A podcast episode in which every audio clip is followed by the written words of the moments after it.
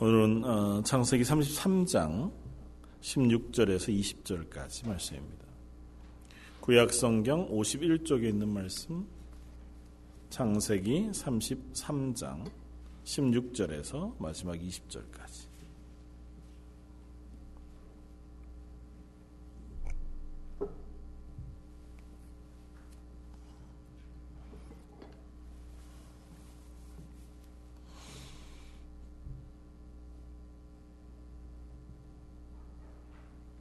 다시 하였으면 우리 한 목소리를 같이 한번 어, 봉독하겠습니다. 16절부터 마지막 20절까지입니다. 이날에 에서는 세일로 돌아가고 야곱은 숫곳에 이르러 자기를 위하여 집을 짓고 그의 가축을 위하여 우릿간을 지었으므로 그 땅 이름을 숫곳이라 불렀더라.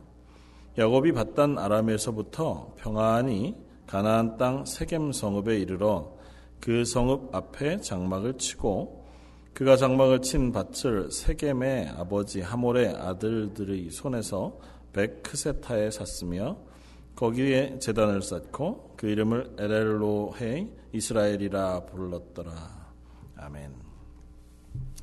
오늘은 창세기 33장 또 34장 두 장의 말씀을 가지고 아직도 길 위에서라고 하는 제목으로 함께 어, 말씀을 묵상해 보고자 합니다. 어, 창세기 33장과 34장에 기록되어져 있는 이야기는 어, 드디어 이제 야곱이 어, 야복강을 건너서 어, 자기를 만나러 온 형 에서를 만나는 장면이 33장에 기록되어져 있고 어, 그 형과 화해하고 어, 이제 그 형과 헤어져서 서로의 각자의 길을 가면서 오늘 본문에 읽었던 것처럼 숲곳을 지나 세겜에 이르러 정착하는 이야기가 쓰여져 있습니다. 그리고 34장에는 그 세겜성에서 일어났던 한 사건 이야기가 34장에 기록되어져 있는데 어떻게 보면 야곱으로는 참 어렵고 수치스러운 사건이 세겜성에서 어, 일어나게 되었습니다. 33장과 34장 불과 두 장에 걸쳐서 특별히 32장의 어, 야복강가에서 야곱이 하나님과 씨름하면서 어, 하나님의 은혜를 구했던 이야기가 길게 기록되어져 있는 것에 비하면 33장과 34장 이 말미에 기록되어져 있는 이 이야기는 아주 간단한 사건 두 가지 이야기만 기록되어져 있는 것 같지만 그 이야기가 쓰여지는 동안 걸린 시간은 그렇게 짧지 않습니다. 그래서 어, 야곱이 이 야복강 가를 떠나서 숲곳에 자리 잡고 또 그 다음에 세겜으로 가서 세겜에서 자리 잡아 그것을 떠나기까지 어림잡아서 7년에서 10년 정도의 시간을 야곱이 그곳에서 보냅니다. 그러니까 꽤 긴 시간을 그 인생 가운데서 보내는 거죠. 그가 아버지 집을 떠나서 바단 아람이라는 곳에 가서 외삼촌 라반의 집에서 생활했던 시간이 한 20여 년 정도쯤 됩니다. 그러니까 20년쯤 그곳에서 지나면서 아내를 얻고 자식들을 얻어서 하나님의 명령을 따라서 다시 하나님께서 부르신 곳 베델로 돌아오고 아버지의 집으로 돌아오려고 그 바단 아람을 떠나서 돌아오던 와중에 형이 자기를 만나러 온다고 하는 이야기를 듣고 어, 그것 때문에 두려워하면서 하나님의 은혜를 구했습니다. 어, 형 에서에게 사람을 보내었는데 보니까 형 에서가 400명의 사람 군대를 이끌고 자기를 맞으러 오고 있다는 것이고 그 형이 자기를 죽이겠다고 했던 그와 같은 어떤 분노에 찬 모습을 기억하고 있기에 20년이 지났을지라도 그를 대항해서 나오는 형 에서의 모습 때문에 어, 두려워 떠는 야곱의 모습. 그러면서 그가 그 야복강가에서 하나님 앞에 눈물로 기도하고 하나님의 은혜를 구하는 그런 모습 우리가 32장에서 보았습니다.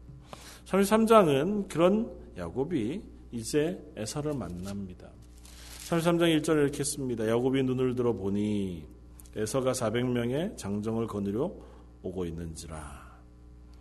이제 에서와 400명의 장정이 말을 타고 오는 아마 그 모습이 먼 곳에서 어, 보여지고 있는 것 같습니다. 그러니까 그것을 보고 이제 야곱이 자기의 자식들을 어, 나눕니다. 종들이 낳은 두 종에서 얻은 자녀들과 종들을 앞에 세우고 그 뒤에 라헬과 레아로 얻은 자녀들과 함께 그 뒤에 사람들을 세우고 그리고 자기는 그 앞에 나아가서 형 에서를 마중하러 나갑니다. 야복 강가에서 하나님이 치신 것 때문에 다리를 절면서 야곱이 에서를 만나러 가는데 나가는 그 모습과 에서가 만나러 오는 모습 속에 어, 알수 없는 그 비유와 같은 모습이 그려져 보여집니다. 어, 야곱은 에서를 만나러 가면서 한없이 겸손하고 두려움에 잠긴 채로 나아갑니다.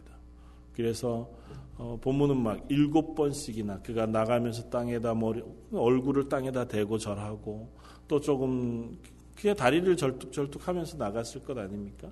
자기 다리를 절면서 한 걸음 또 나아가 형 에서가 오는 모습을 보고 또 다시 절하고 또 다시 절하고 절하고 하면서 일곱 번씩이나 거듭거듭 절하면서 정말 한없이 낮아지고 두려움에 찬 모습으로 형에게 긍휼을 구하는 모습으로 나아갑니다.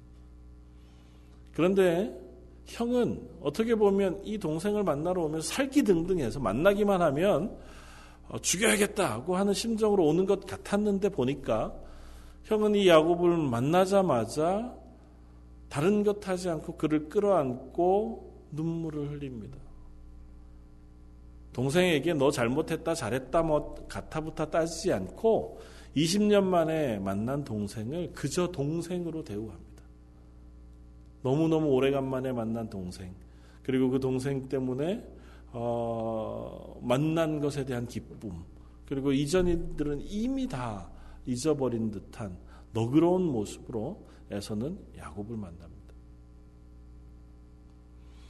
야곱은 그런 에서에게 자기가 할 수 있는 한 최선을 다해서 어, 겸손하게 대합니다. 자기가 얻은 아내와 자녀들을 형에게 소개시켜주고 인사하게 하고 그리고 형에게 예물로 보내었던 그 앞선 수많은 어, 양떼 그리고 소떼 나귀떼들을 다 형님에게 어, 선물로 드립니다.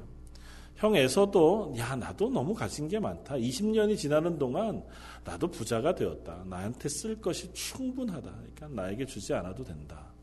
거듭거듭 거절하는 형에게 야곱은 자기가 형에게 줄 선물들을 다 강권해서 맡겨 줍니다.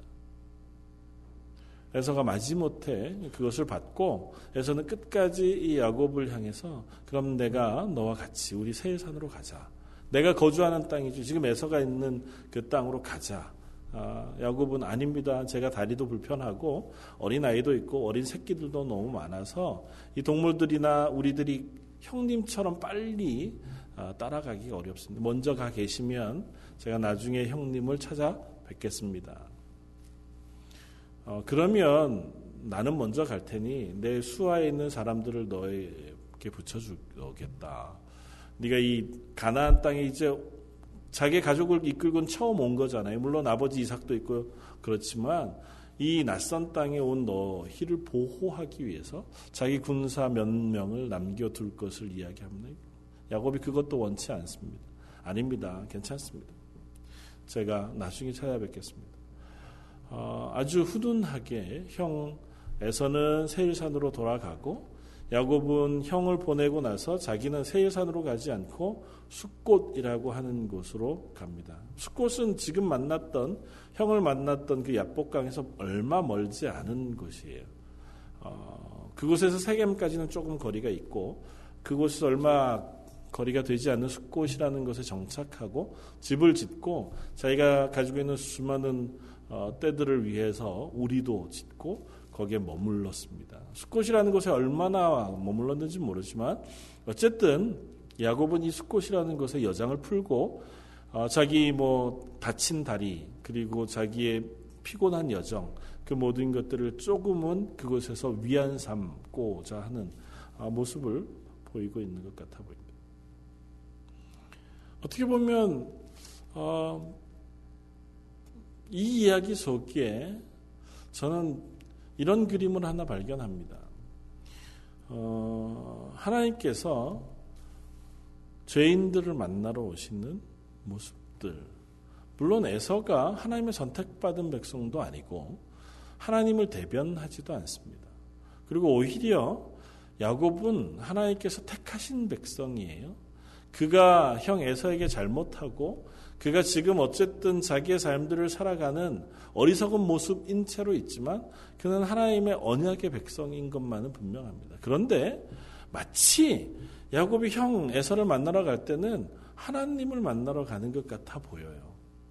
겸손하게 자기의 연약함 마치 자기가 잘못한 것 때문이긴 하지만 내가 죄 지은 것 때문에 자기의 목숨이 위태로운 모습으로 정말 자기의 연약함을 들고 약한 채로 나아갑니다. 그림을 그려보자면 마치 예수님의 비유의 말씀 가운데 집을 나가 아버지의 모든 가산을 탕진한 둘째 아들이 다시 아버지에게로 돌아와 아버지를 만나는 장면 비슷해 보입니다. 아버지에게 잘못했죠. 아버지 살아, 살아 계신데 아버지에게 아버지가 나에게 주실 유산을 다 주시오.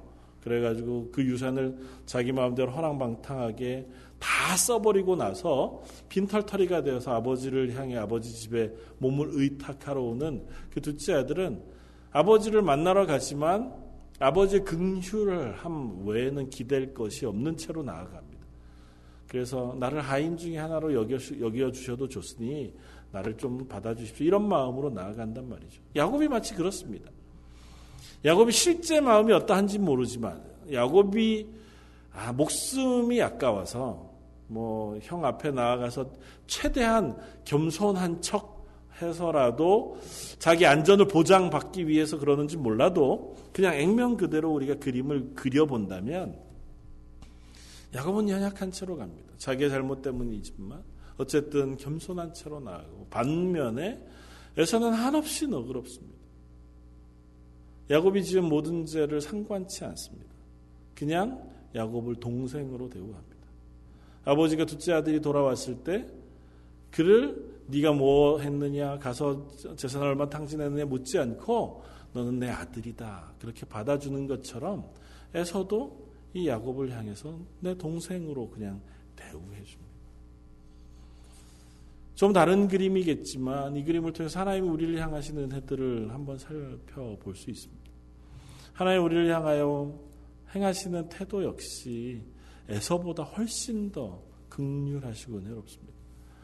우리가 때로는 야곱과 같이 하나님 마음에 합하지 못하고 내 마음대로 살아가 하나님 멀리 떠나 산 사람이라 할지라도 하나님께로 나아가는 우리들을 극률한 품에 품으시고 한없이 너그러운 마음으로 용서하시는 하나님이신 것을 우리는 이 본문을 통해서 확인하게 되었습니다. 아니 그려볼 수 있습니다. 비교볼 수 있습니다.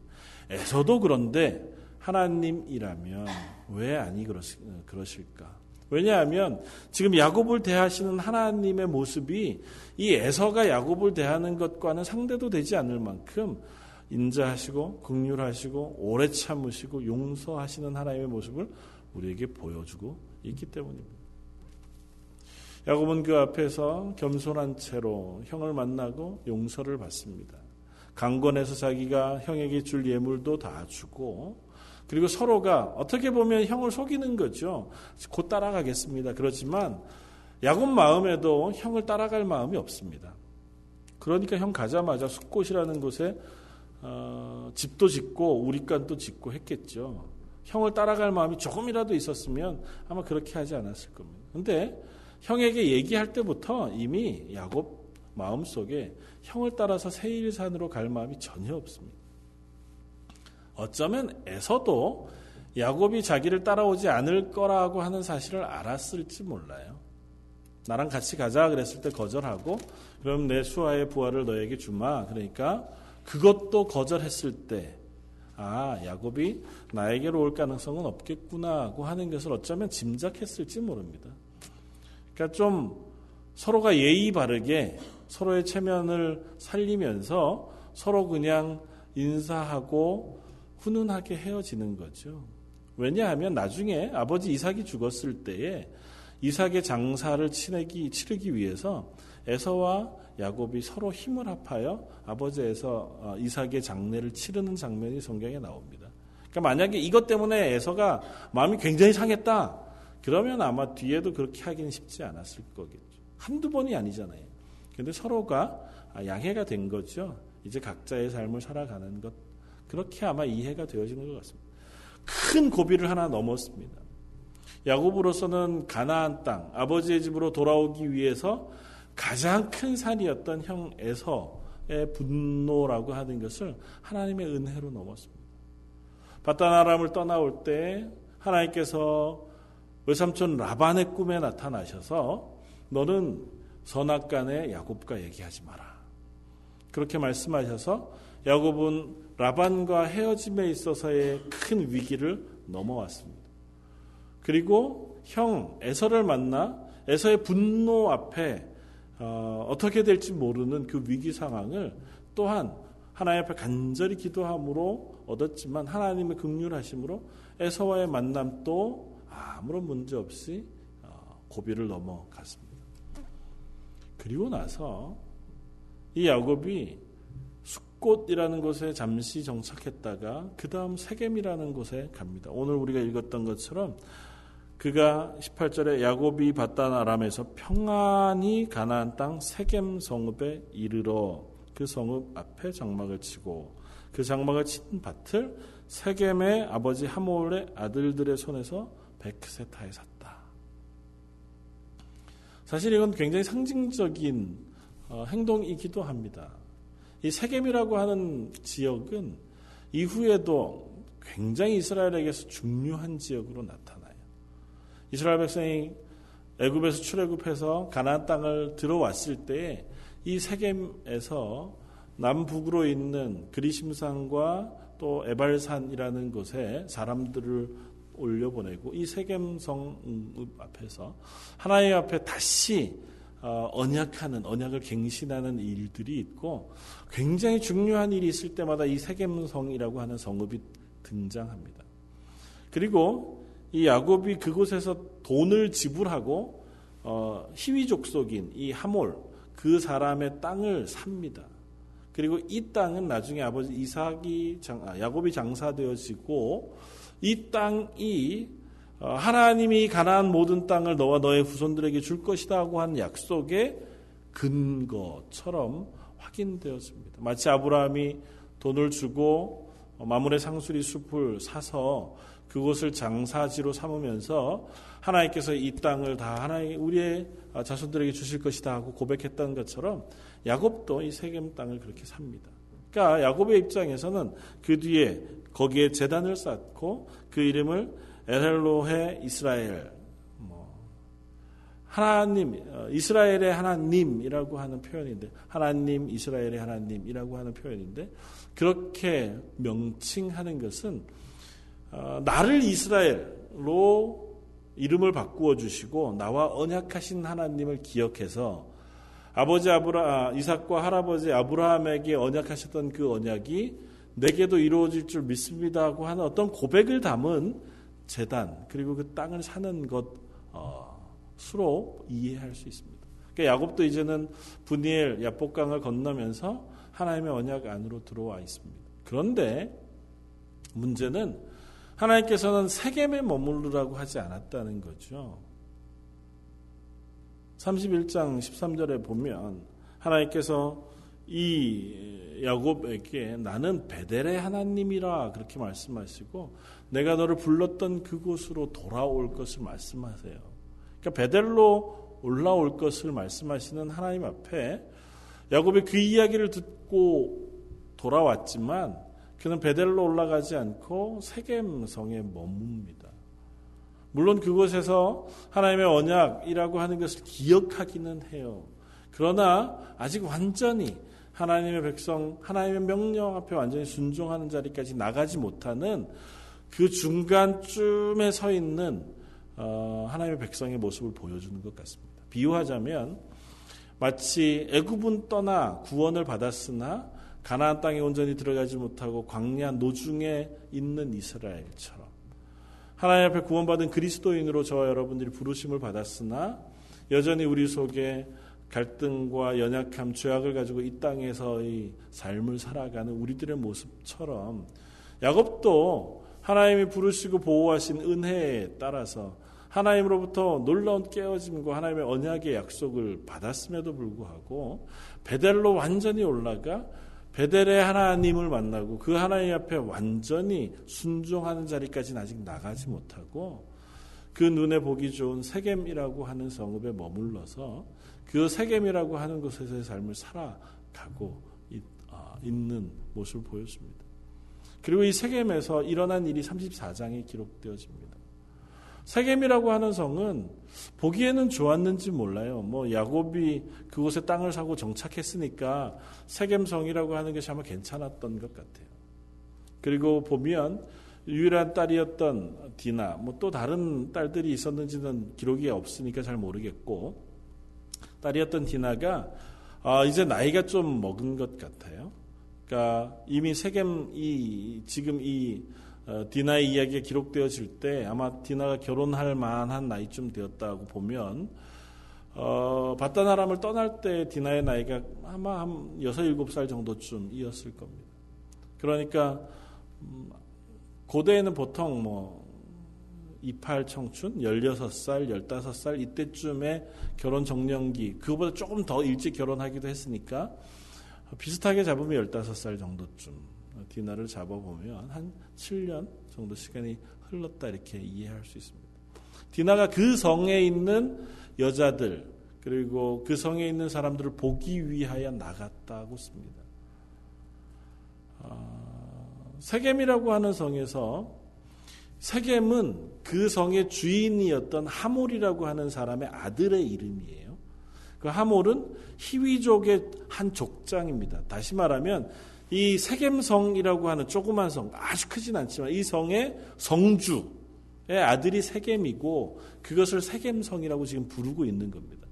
그 앞에 장막을 친 야곱과 그의 가족들이 살고 있는데 야곱의 딸인 디나가 세겜성에 들어가서 세겜성 사람들, 여자들을 보러 갑니다. 마치 어, 하나님의 아들들 딸 이 세상의 딸들을 어, 아내로 맞이했다고 기록하고 있는 노아의 이야기, 노아 때 이야기나 혹은 소돔과 고모라의 이야기를 연상해 보시면 세겜 이야기를 우리가 어, 이해할 수 있습니다. 세겜 이야기를 잘못 읽으면 아무런 의미가 없는 이야기가 돼요. 왜냐하면 이 디나가 나갔다가 그 족장의 아들인 세겜에게 어, 성폭행을 당합니다. 그리고 나서 이 세겜하고 아버지 하몰이 자기 집에 디나를 놔두고 이 야곱에게 와요. 그리고 야곱에게 와서 어, 당신 딸 디나를 내게 아내로 주십시오. 우리 아들 세겜에 아내로 주십시오. 그렇게 요구한단 말이죠. 지금으로 봐서는 말도 안 되는 이야기긴 한데요. 고대 이 중동 사회에서는 그런 식으로도 결혼이 이루어졌던 것 같아요. 물론 거기에 대한 응분의 대가는 치루어야죠. 그러나 어, 그 사회 자체가 이미 세상적으로 많이 죄악 가운데 노출되어 있고 죄악 가운데 있는 사회였다는 것을 이것을 통해서 보여줍니다. 세겜이나 하몰은 그것에 대해서 어, 야곱에게나 야곱의 아들들에게 일말의 용서를 구하지 않습니다. 멀쩡한 딸을 데리고 가서 성폭행하고 자기 집에 가두어둬요. 그리고는 그 딸을 아내로 달라는 겁니다. 그 마치 어, 야곱의 아들들이 그 표현에 대해서 34장 어, 맨 마지막에 뭐로 표현하냐면 그들이 그가 우리 누이를 창녀와 같이 대우하는 것을 우리가 참아야 하겠습니까? 이렇게 얘기해요. 그러니까 야곱의 아들들, 자기 디나의 오빠들이 보기에는 이 일이 분노할 만한 일이에요. 그런데 세겜이나 하몰은 그것에 대해서 그렇게 생각하지 않습니다. 그냥 당신 딸을 우리에게 주면 우리가 결혼해서 잘 데리고 살 테니 뭐 그러면서 우리 섞여서 사십시다 이렇게 얘기해요. 그러니까 세겜에서 살고 있는 야곱은 세겜이라고 하는 성에 살고 있지만 이 세상 하나님의 어, 구원받은 백성으로 사는 삶이 아닌 이 세상 속에 죄악 가운데 살고 있는 사람 속에 섞여 사는 삶에 대한 그림을 보여주고 있는 겁니다. 이 가나안 땅 죄악이 가득히 차 있어서 하나님을 모르고 하나님과 관계없이 살아가고 있는 사람들의 삶. 마치 디나가 그 삶을 구경하기 위해서 유혹 받아서 나아가 그들을 향해 구경하다가 어려움을 당합니다. 물론 그렇다고 해서 이게 디나의 잘못이다 뭐 그렇게 얘기하기는 참 어렵죠. 세겜의 죄악이죠. 세겜과 그 땅 사람들이 범죄한 겁니다. 그럼에도 불구하고 이 일을 통해서 하나님의 백성이 세상 가운데 살아가면서 우리가 만나게 되어질 제약된 세상의 모습들 우리에게 경고해 보여주기도 합니다. 왜냐하면 롯이 소돔과 고모라에서 살면서 그가 나중에 천사들을 보호하기 위해서 자기 결혼 안 한 딸들을 내어주기까지 할 만큼 변했잖아요. 성적인 타락 앞에 롯의 가정도 어, 조금씩 조금씩 물들어갔던 것을 볼 수 있습니다.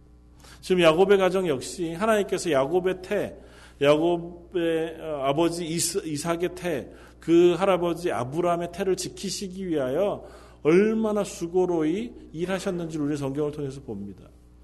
아브라함이 아내 사라를 누이로 속여가면서 자기의 목숨을 부지하고자 했을 때 하나님께서 바로에게 나타나시고 아비멜렉에게 나타나셔서 사라를 다른 사람이 손대지 못하게 하셔서 아브라함과 사라의 태를 순결하게 지켜주셨어요. 그 태를 통해서 하나님께서 복을 주실 것이기 때문에 그 태를 통해서 난 아들을 하나님께서 하나님의 백성으로 삼으실 것이기 때문에 사라와 아브라함을 지키셨습니다. 그 아들인 이삭도 그 가나안 땅에서 아내를 얻지 않고 일부러 먼 곳 친척에게 가서 리브가라고 하는 아내를 얻어와요. 똑같이 리브가를 누이로 속인 이삭 그 이삭을 하나님께서 또 지키십니다. 아비멜렉에게 나타나셔서 보호해 주셔서 이삭과 리브가의 그 순결함도 지키시고 그 태 속에 야곱을 낳게 하셨어요. 그러니까 다시 말하면 이 태들을 순결하게 지켜가시는 하나님의 은혜가 있습니다. 이 가족을 이 세상과는 분리해서 하나님의 백성, 하나님의 말씀에 순종하는 백성으로 지금 만들어가고 계신 중이에요. 그런데 야곱은 그 의식이 전혀 없는 겁니다. 그렇게 보호받아서 이 바다나람에서부터 하나님이 명령하시는 이 베델로 지금 향해 가고 있는 중입니다. 하나님의 백성으로 하나님의 순종하는 사람으로 하나님이 언약 가운데 우리를 보호하시고 인도하셔서 한 걸음 한 걸음 위기를 넘어가게 하고 고비를 넘어가게 해서 하나님의 말씀에 순종하는 자리로 나아가게 하는데도 불구하고 야곱은 아직도 그 의식이 없는 거예요. 내가 언약의 백성이다. 하나님께서 나를 언약하시고 지키시는 백성이라는 생각이 없는 겁니다. 여전히 세겜이라는 성에 섞여서 살면서 그들의 삶과 동화되어져 사는 와중에 결국은 위기 상황을 만나게 되었습니다. 그리고 어쩌면 이 위기 상황을 대처하는 야곱의 모습은 오히려 그것을 통해서 좀 이득을 얻을 수 있을까 하는 생각을 하는 것 같아 보이기도 합니다. 왜냐하면 자기 딸이 지금 이 세겜이라는 소년 뭐 아들에게 어, 성폭행을 당하고 그 집에 있어요. 그리고 그 집에 있는 아버지 하몰과 세겜이 야곱을 찾아와서 그 사실을 얘기하면서 당신 딸을 내게 주시오 그러는데 야곱이 아무 말을 하지 않습니다. 오히려 그 아들들은 야곱의 아들들은 들에서 양을 치다가 그 이야기를 듣고 돌아와서는 분노합니다. 그런데 야곱은 그냥 뒷전에 물러나 있어요. 그리고 세겜이 그리고 하몰이 이 야곱의 야곱과 야곱의 아들들에게 딜을 제안합니다. 어차피 이렇게 된 것 당신 딸을 내게 주면 내가 잘 아내로 어, 살겠습니다. 대신에 그 대가로 당신 뭘 요구하든지 우리가 내어줄 용의가 있습니다. 그리고 그렇게 해서 그냥 우리 세겜성이라고 하는 성 안에 우리 식구가 돼서 같이 사십시다. 어차피 이 성은 하몰이라는 사람이 족장이잖아요. 그러니까 당신네도 우리 족속은 아니지만 우리 시족은 아니지만 같이 와서 더불어서 살면서 같이 결혼도 하고 또 서로 매매도 하고 또 그렇게 섞여서 살면 뭐 이 땅이 다 당신네 땅이 되고 우리 땅이 되고 그렇게 살지 않겠습니까? 라고 하는 제안을 야곱에게 해요. 야곱은 그 제안에 대해서 별반 반응하지 않습니다. 그러나 나중에 야곱의 아들들이 그것에 대하여 복수하는 것을 보고는 분노합니다. 야, 너 니네 왜 그렇게 했냐? 니네가 복수한 것 때문에 우리가 위험에 처하게 됐다. 야곱은 딸 디나의 생명, 디나의 안전보다 자기 혹은 자기가 지금 가지고 있는 나머지 가족들의 안위를 먼저 걱정하는 아주 연약한 모습을 보여줘요. 반면에 야곱의 아들들은 그 악에 대하여 똑같이 악으로 대항합니다. 하몰과 세겜이 와서 그런 얘기를 하니까 야곱의 아들들이 얘기합니다. 좋다. 그런, 그런데 당신들이 말한 대로 하려면 한 가지 조건이 있다. 우리는 할례라고 하는 것을 이제 아브라함 때부터 행했잖아요. 하나님이 언약하신 언약의 백성이란 증표로 할례라는 걸 행했거든요. 근데 할례를 행하지 않은 사람하고는 결혼할 수가 없다. 그러니까 니네 이 세겜성 모든 남자들이 다 할례를 행하고 우리와 같이 되면 그러면 이 결혼을 허락해 주마. 세겜과 하몰이 좋게 생각했습니다. 가서 할례를 행했습니다. 할례를 행하고 3일째 가장 고통이 극심할 때 야곱의 아들들이 칼을 들고 들어가선 그 성 안에 있는 모든 남자들을 다 죽여버렸습니다. 어떻게 보면 순진한 악 했죠. 죄악을 범했죠. 그러나 순진한 세겜 그리고 하몰이라고 하는 그 성 모든 사람들을 조금 더 교활한 피해자이긴 하지만 조금 더 교활한 야곱의 아들들이 다 복수해버리고 죽이고 맙니다. 그냥 죽이고만 끝난 게 아니라 그 성에 있는 모든 재물을 다 약탈합니다. 심지어 그 아이들과 여자들까지 다 잡아다가 자기 것을 삼습니다. 악에 대해서 악으로 반응하는 야곱의 아들들 역시 하나님의 백성이라고 하는 생각을 전혀 갖고 있지 않습니다. 이를 통해서 성경은 우리들에게 이런 이야기를 들려주는 것 같습니다. 우리가 과연 하나님의 백성으로 구별된 삶을 살고 있느냐고 묻는 거죠. 야곱은 하나님 앞에서 언약을 받았습니다. 분이엘이라는 곳에서 하나님을 만났습니다. 눈물로 기도함으로 하나님의 도우심을 구하고 하나님께서 그를 그 고비를 넘게 하시는 경험을 했습니다. 그럼에도 불구하고 여전히 야곱은 자기 시선으로 자기 결정으로 자기의 삶을 살아가는 그 자리에 머물러 있습니다. 이 일이 끝나고 나서야 비로소 하나님이 다시 야곱에게 나타나셔서 베델로 올라오너라고 말씀하시니까 그제야 비로소 야곱이 모든 것을 다 내려놓고 야구 베델로 올라갑니다. 그러면서 자기 집안에 있었던 우상 섬기던 우상 그거 다 버리고 우상의 장신구들도 다 제하여 버리고 순전하고 겸손한 모습으로 베델로 올라가서 베델에서 하나님 앞에 예배해요. 그러니까 이전에 세겜에 있는 동안은 그가 제사도 하고 에렐로에 이스라엘이라고 그곳에 기념비를 세우기도 하지만 그는 중간쯤 그냥 걸터 있는 거예요. 아직도 세겜이라고 하는 성에 그냥 걸터서 살고 있는 겁니다. 그 죄악된 세상 속에 한 발을 담그고 한 발은 하나님 앞에 담그고 그냥 살아가고 있는 거죠. 그리고 그 속에서 그가 결국은 커다란 위협 속에 이 세상이 우리들을 향해서 도전해오고 우리들을 넘어뜨리기 위해서 우리를 위험에 빠뜨리는 그런 위험에 처하게 되었습니다. 그것 때문에 결국은 야곱은 자기 사랑하는 그 딸을 어, 잃어버리게 되었습니다. 물론 나중에 찾아오죠. 찾아오지만 디나는 그 이후로 사라집니다. 아마 뭐 형, 오빠의 어떤 가족이나 뭐 그곳에서 평생 그냥 어, 살았겠죠. 홀로. 그때 당시에 법이 그랬으니까. 그리고 이 일 때문에 나중에 야곱이 바로 앞에 가서 난 지, 지난 긴 세월 동안 험악하게 살았다고 고백하는 고백이 아마 이런 이야기들이 어, 그 마음 속에 아픔으로 남아 있었기 때문일 겁니다. 그러니까 자기 뜻대로 살다가 자기가 여전히 이 세상에 발을 담그고 그곳에서 구별되게 살아보지 못하다가 세겜의 요금은 아주 다, 단순합니다. 우리가 섞여 살자는 거예요. 너희가 구별된 하나님의 백성, 다른 백성으로 살지 말고 이 가나안 땅에 섞여서 살아서 우리와 똑같은 사람이 되자는 겁니다. 그것 그런 요구 앞에 야곱은 단호하게 그것으로부터 벗어나 하나님의 백성으로 사는 삶을 살지 못해요. 심지어 야곱의 아들들은 하나님이 언약하신 언약의 도구인 할례라고 하는 어떻게 보면 하나님 앞에서 너무너무 소중한 하나님의 백성으로 구별되는 그와 같은 행위인 할례를 단순히 세겜성 사람들에게 복수하기 위한 도구로 써요. 심지어 뭐라고 얘기하냐면 할례를 행하면 너희와 우리가 하나가 돼서 같이 결혼하면서 한 곳에 살아갈 수 있겠다.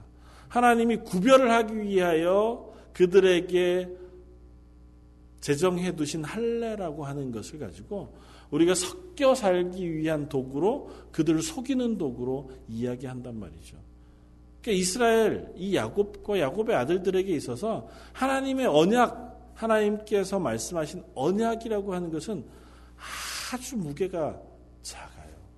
마음속에 아직도 자리 잡지 못합니다.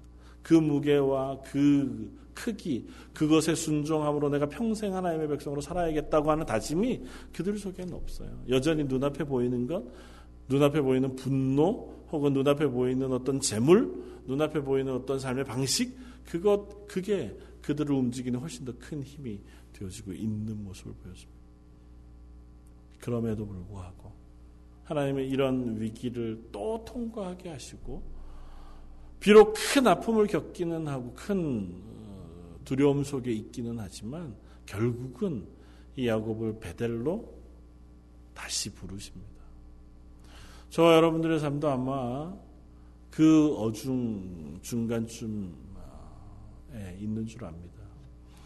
하나님 앞에서 완전히 순종해서 하나님 앞에 동행하는 그 자리까지 아직 가지 못하고 하나님 부르신 곳에서 그곳을 향해 가는 길 위에 지금 서 있는지도 모르겠습니다.